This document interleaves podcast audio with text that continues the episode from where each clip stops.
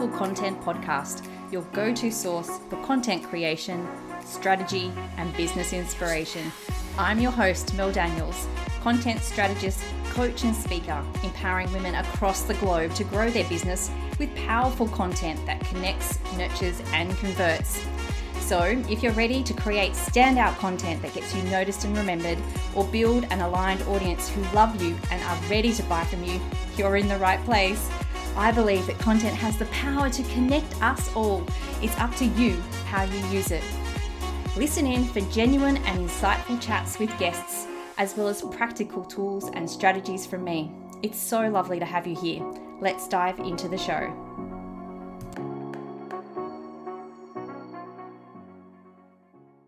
Hello, hello, beautiful people, and welcome to episode 81 of the Powerful Content Podcast. Today, I have with me the amazing Lauren Hamilton, founder of Digital Narrative.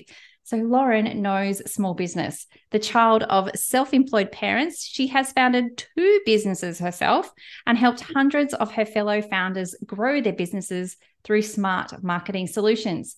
After a 10 year career in media sales, business development, and marketing, Lauren founded Digital Narrative in 2014 with the goal of helping small businesses punch above their weight in the online arena. Today, Lauren leads a team of talented marketers who create websites, including their new website in one week product, which I'm sure we'll touch on today, content marketing strategies, and digital ad campaigns that elevate small businesses to new heights. She is more passionate than ever about encouraging business owners to back themselves and their dreams through investing in quality digital marketing services. Welcome to the podcast, Lauren.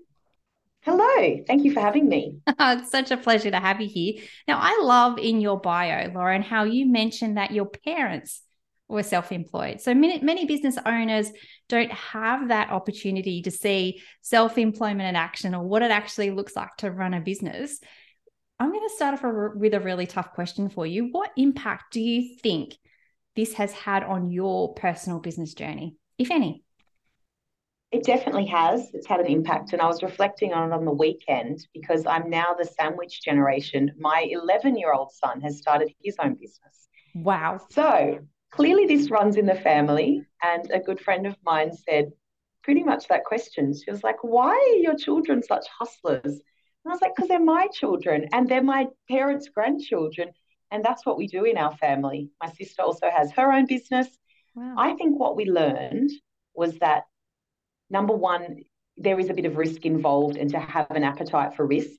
When you start your own business, it, it you're going out on a limb and there's more risk involved than working for somebody else for your entire life, which you have to have that appetite for that. But I guess you have to see that it's okay to fail.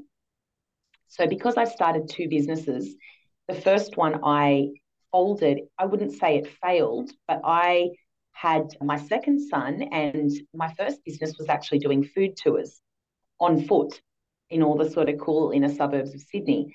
Now, my I managed to keep that going through having my first baby. The second one would not drink from a bottle. He never drank once from a bottle once in his life. He would only be breastfed. When I tried to do a tour, my mum, who was minding him, would have to bring him to me and I would feed him in a bathroom at one of the stops. Mm-hmm. And that just became clearly like I couldn't keep doing that.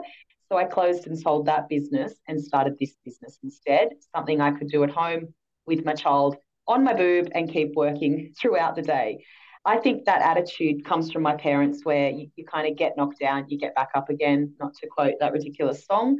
But but yeah, that tenacity and and backing yourself comes from them. And I think the resourcefulness. So two diff- very different businesses. My dad started a big and ultimately very successful tractor and farm machinery business on the south coast where I'm from. He had a second outfit, so he had two dealerships at one point, worked all the time. I never saw him, which left my mum home with three kids. Not to be outdone, she wanted to retain an income and keep her skills current. So she started her own little sort of cottage industry of typing and doing secretarial work essentially from home with her own ABN, which was not that common 40 years ago. So I saw from her that resourcefulness of watching children and stuffing envelopes at the same time. And she would have us helping with those projects when we were really small. So it's definitely in the blood and just looking for that opportunity to turn you know, to turn a profit from something that you're able to do at your own pace in your own environment. Mm, I love that so much, Lauren. And firstly, can I just say I never knew that you did food tours. I just I did ah. I did not know that about you. So to to learn that is really quite fascinating. But I love how you mention your resourcefulness. So the ability to switch from that business of food touring to something that was a little bit different because of the stage of life that you're in. And I think that that is such a beautiful lesson for so many of my listeners to take away today is that business is about a stage of life, isn't it? A season of life and fitting it in with your life rather than letting it run your life. Absolutely. And I think the thing that we have to remember as small and micro business owners so I recently went to a, a, a function with Mums and Co.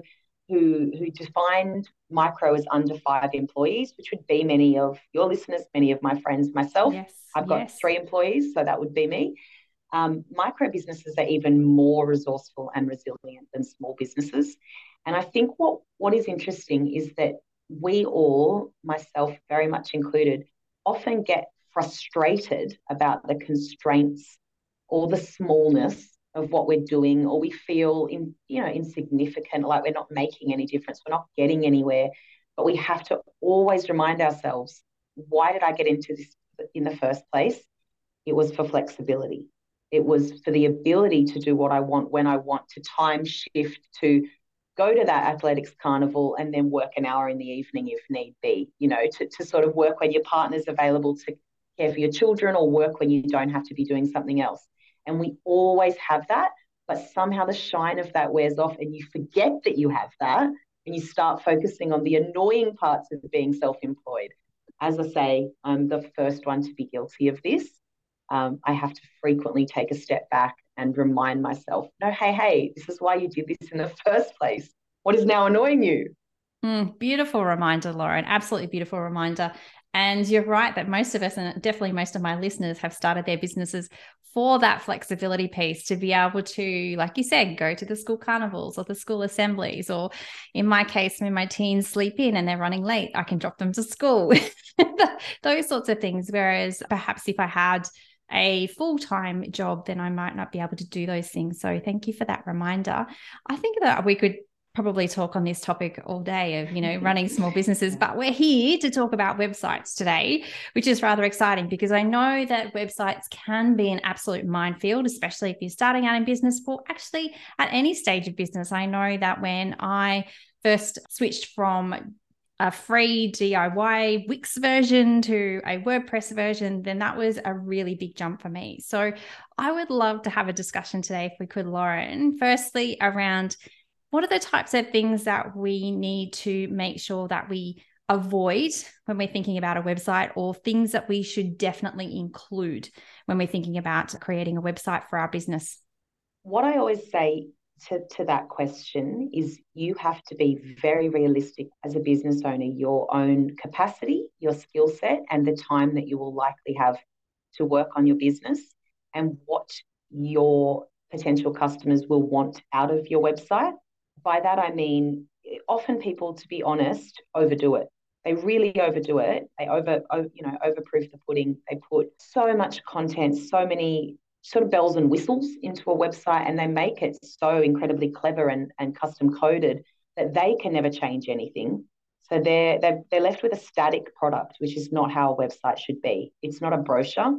It's a like I think of it like a living, breathing thing, and it should change constantly and fluidly as your business changes if you are setting yourself up to make that an impossible or an onerous task, you're, you're sort of, you know, making a mistake from the beginning. So wherever your skill set is at, you need to match that with the kind of website that you can work with. Otherwise, you'll spend an absolute fortune on developers, or you'll leave your website to just languish and be that real, you know, carved in stone kind of artifact, which it shouldn't be. And then the other point that I sort of started to make then is around excess complexity and not really thinking deeply about your target audience and what they are seeking when they go to your website. How are you able to match what they're looking for, their needs, with your offering? reflecting on that and you know ensuring that you're you're capturing as much as possible that you're capturing visitors uh, and giving them a reason to leave their details with you so it's not a one time untraceable transaction mm, i'm going to pick up on one point that you've just said then lauren and that is that your website is not a brochure. Now, that is a really interesting concept because I do often think of my website as a set and forget thing. Like, okay, I've worked with my developer or my designer, I've come up with the copy, we've plonked it on onto an online space without thought to perhaps what do I need to update as my business changes, as I change as a person, as my ideal clients change. So, what sort of things, Lauren, should we be thinking about updating or changing perhaps on a regular basis? I think I know that you this is something you do, so I think you should give yourself more credit. But it's things like adding blogs, adding podcasts, adding new pages where they become relevant, refining service offerings, adjusting prices is, is critical. You know, inflation mm-hmm. continues to to mean that we have to charge in line with what our cost of living is. So those being able to make those changes, and that might seem like, oh, sure, anyone can do that, but absolutely not. I work with clients that honestly they have a lot of like shame and sensitivity around their tech skills. They make, you know, they make profuse excuses before we even begin. Like, I'm sorry, I'm really stupid. I don't know how to do this. I'm like, that's so, like, you're not stupid. It's hard. Not everybody knows how to do this stuff. I don't know how to do a bunch of things. But that's why I said the, the point of matching your capacity to your to your web platform is important. And I think from Google's perspective, it hates a static website. You can't leave your website just, you know, a monument in stone. As I said, it has to keep changing and you have to keep adding content to to pacify the Google search bots. So even, you know, even if humans were extinct and we're just pleasing Google, we have to keep that in content. So the basic the very basic is plugins that add your social content to pages, for instance. The next step is that monthly or fortnightly blog or video or podcast piece for fresh content being added to a page. Another obvious one is a portfolio page where you keep adding that. You should be adding testimonials as they come from Google Business or wherever you wherever you gather reviews. They should be added in as well.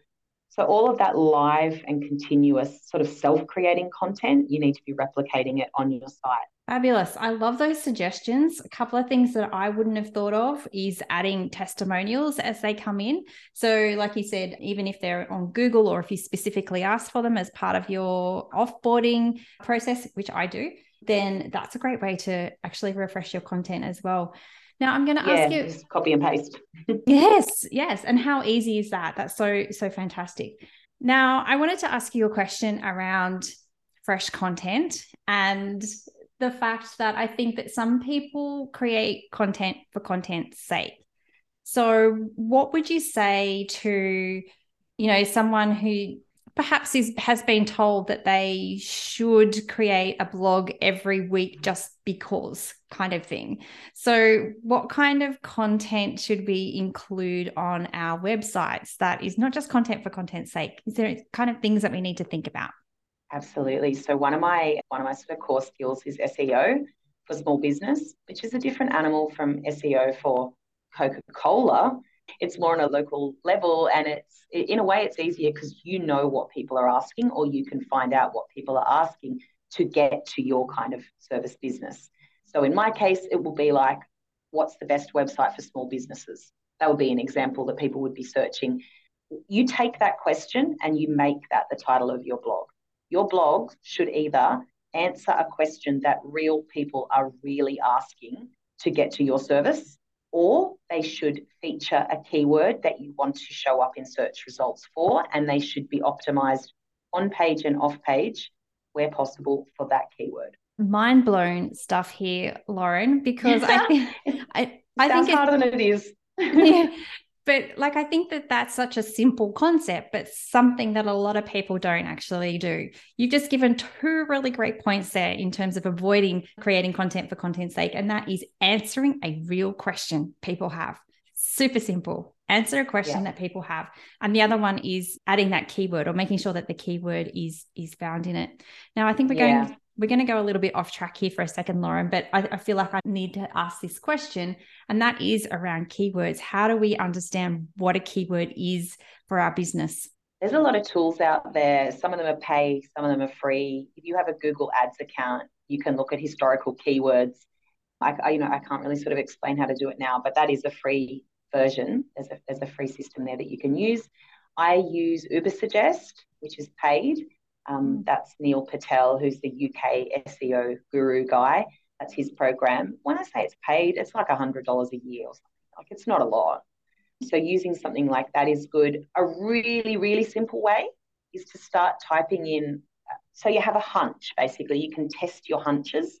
So let's say that I've got a hunch that I think small businesses, when it comes to websites, are typing in what kind of website should I build?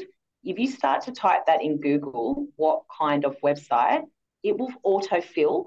You might have noticed this before. So if you start to type lasagna and it autofills lasagna recipe easy, you know how it does that. So if you start to type what you do, let's say content marketing, you might find that it fills in help Sydney. So you might then create a, a blog, which is where's the best place to turn for content marketing help in Sydney.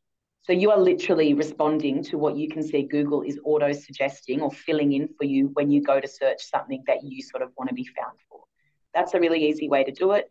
The next step is something like free, like Google AdWords tool, which is in, in the ad sort of dashboard. And the next step is using a paid SEO management tool like Ubersuggest or SEMrush, one of those. There's quite a lot of them. That way you can find the keywords, the other thing that I think, just from an SEO perspective, is to be I want to be really clear you don't scatter keywords and synonyms for them like sprinkles on fairy bread throughout your blog. there are places that you put it, you be single minded. If you are talking about content marketing, don't then also chuck in a bunch of other keywords just, you know, on a wing and a prayer. That's not how it works. So, content marketing which I would never advise really that we tackle because it's too competitive. You need to look for something a little bit more unusual than that really to succeed. You put content marketing in your title, in all of the metadata, you know, which is the, the name of the photo that you add, that alternative text of the photo, in all of the things, every place that you can find, you put that keyword and you have it once every 100 words approx in your body copy, sounding very natural, you make sure that you've got at least a 300 minimum word count for your blog, and that's your on page SEO done if you do that. Oh my goodness, there's so many amazing tips there, Lauren. I love it so much. And I love how how easy it could be to get going. Like you said, just simply typing, starting to type into Google. If you have that hunch, if you have an idea of what people might actually be asking, Google's going to fill in the rest for you. So Fabulous right. tip there. So, if anyone who's listening is stuck for any content ideas, start your Google search. Start a Google search and see where it takes you. Mm. Now, in that discussion about SEO, you did mention about types of website, and we've touched on it already during the episode around understanding what your tech ability is and understanding what's right for you and what's uh, right for your clients. Now, when we're thinking of creating a website for our business, are there things that we should really be kind of ticking off to determine which sort of website that we need? Now, I know that I'm going to, sorry, I'm going to butt in here for a second. I know that you have a quiz, an amazing quiz, and I'm going to put the.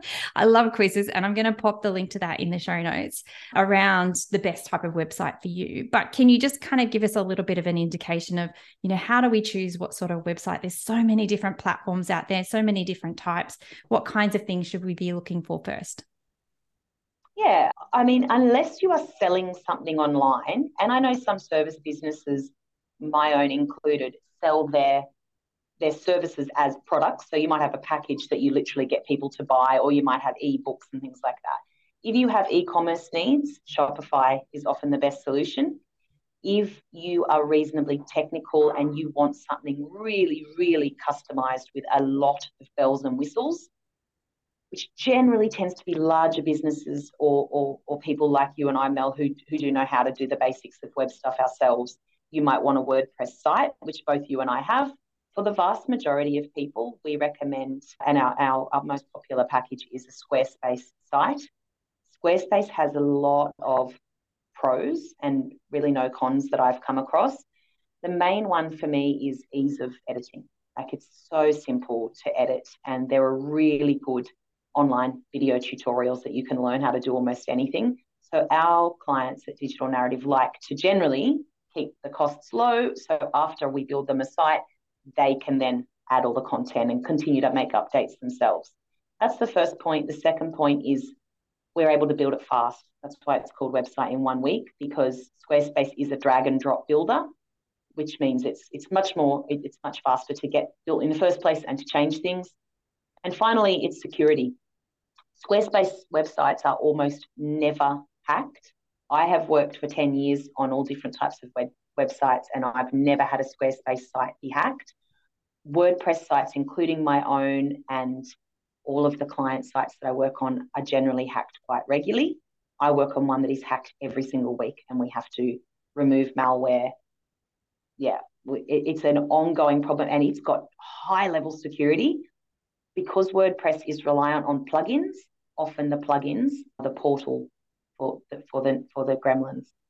So if you don't want to worry about someone hacking your site, then really consider Squarespace. Shopify is pretty good for that too, but you, you might not need that. You, you're not having a store, you don't need that. That's really interesting, Lauren. And it does surprise me to hear that Squarespace and Shopify less hacked or never get hacked over WordPress websites. That's really amazing. Yeah, it's the plugins. That's a vulnerability. And mm. Shopify does use plugins too. So that is all there's vulnerability there.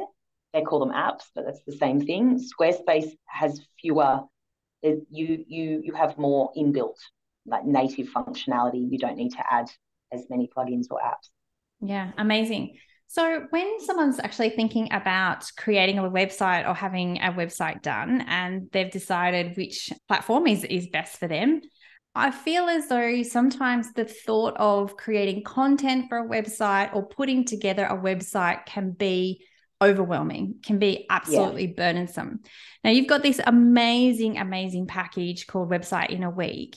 How does that help someone to overcome that overwhelm? This is what, what you just said is essentially the, you know, the insight that I had that that caused me to develop this program. And I had it while talking to my sister, who owns her own business. She is a doula and, and a midwife on the South Coast. And she asked me to build her a website. And I kept chasing her for content. I'd be like, Lisa, you said you were going to get me the homepage copy. I can't get started. Give me the copy.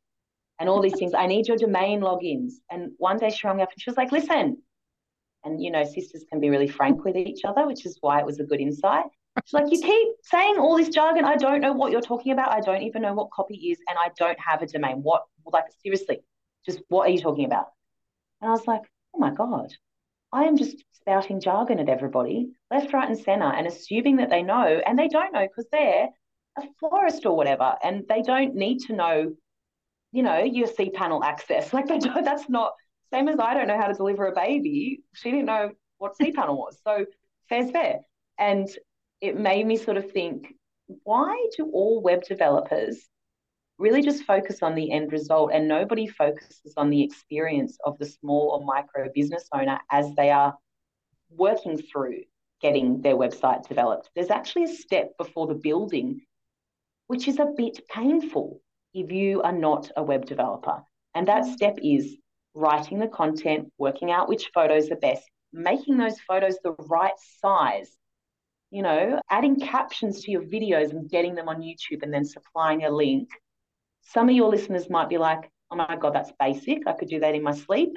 And that's awesome. But there are people that that's like Nightmare on Elm Street for.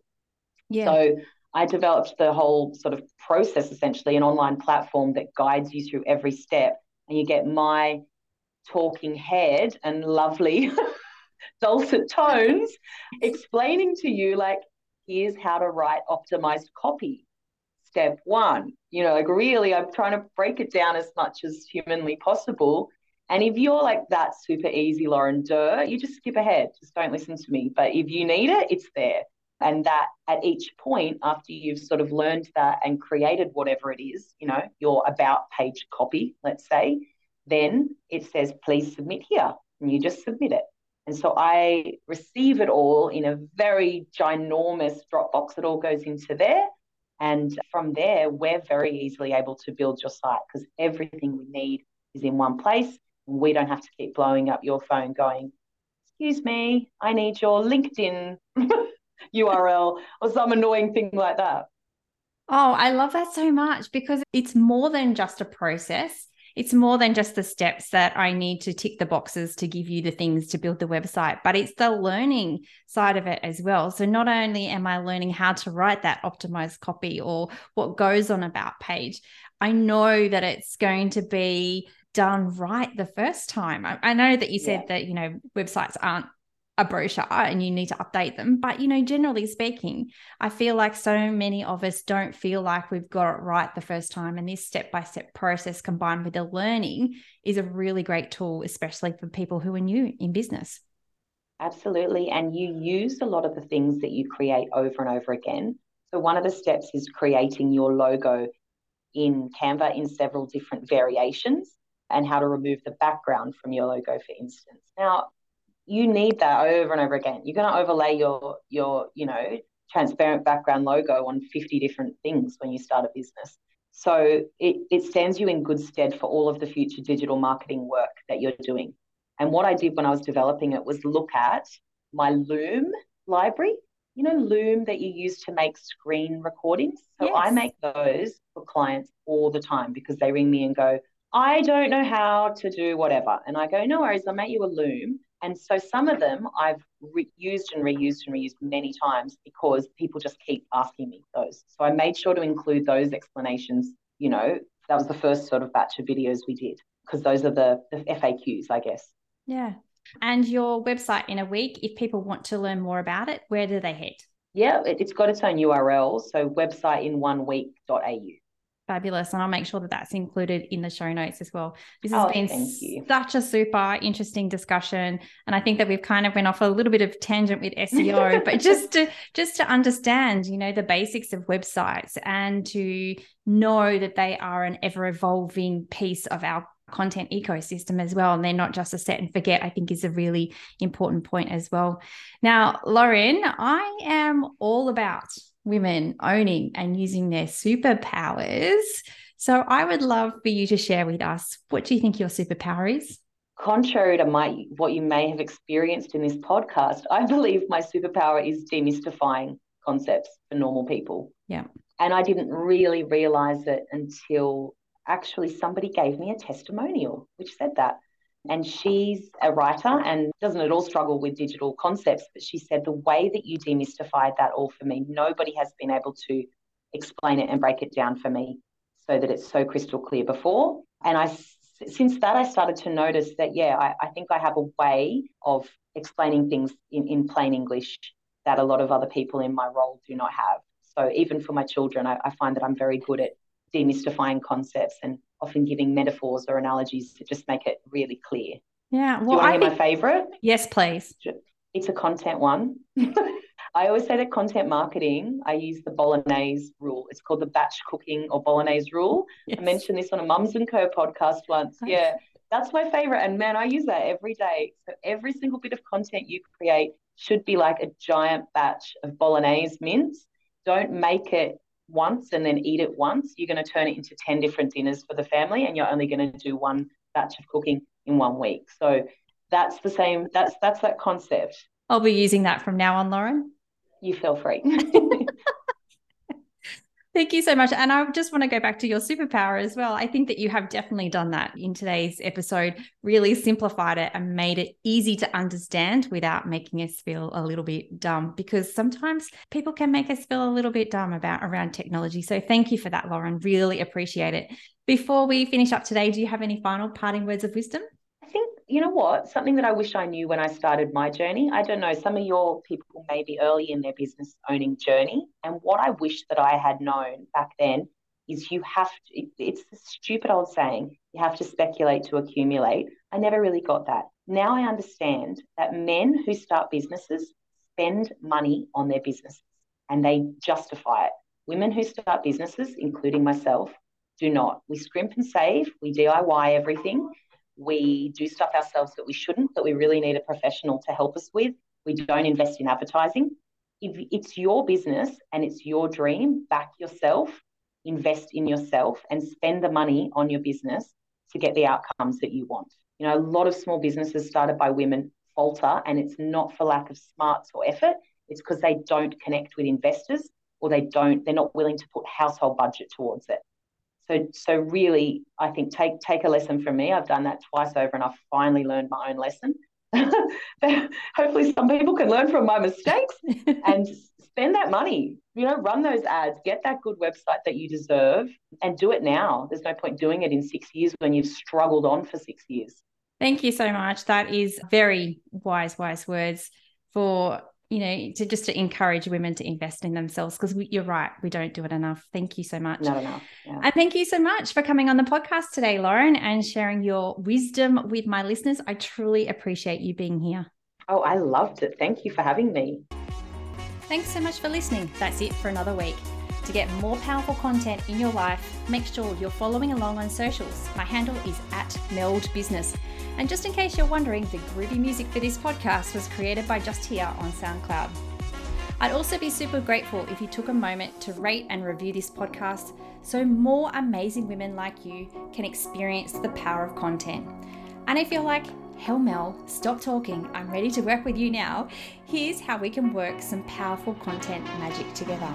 Firstly, come and join the Content Effect, my membership inspiring women with service based businesses to ditch the content chaos and start creating stand-out content that gets you noticed and makes sales. You can join us by using the link in the show notes or just Google the Content Effect. The second way we can work together is via my one on one packages. We can create a sustainable content strategy or start to build out your client journey. It's up to you pop on over to meldbusinessservices.com.au forward slash services to find out more. Until next time, have a beautiful week and embrace the power of your content.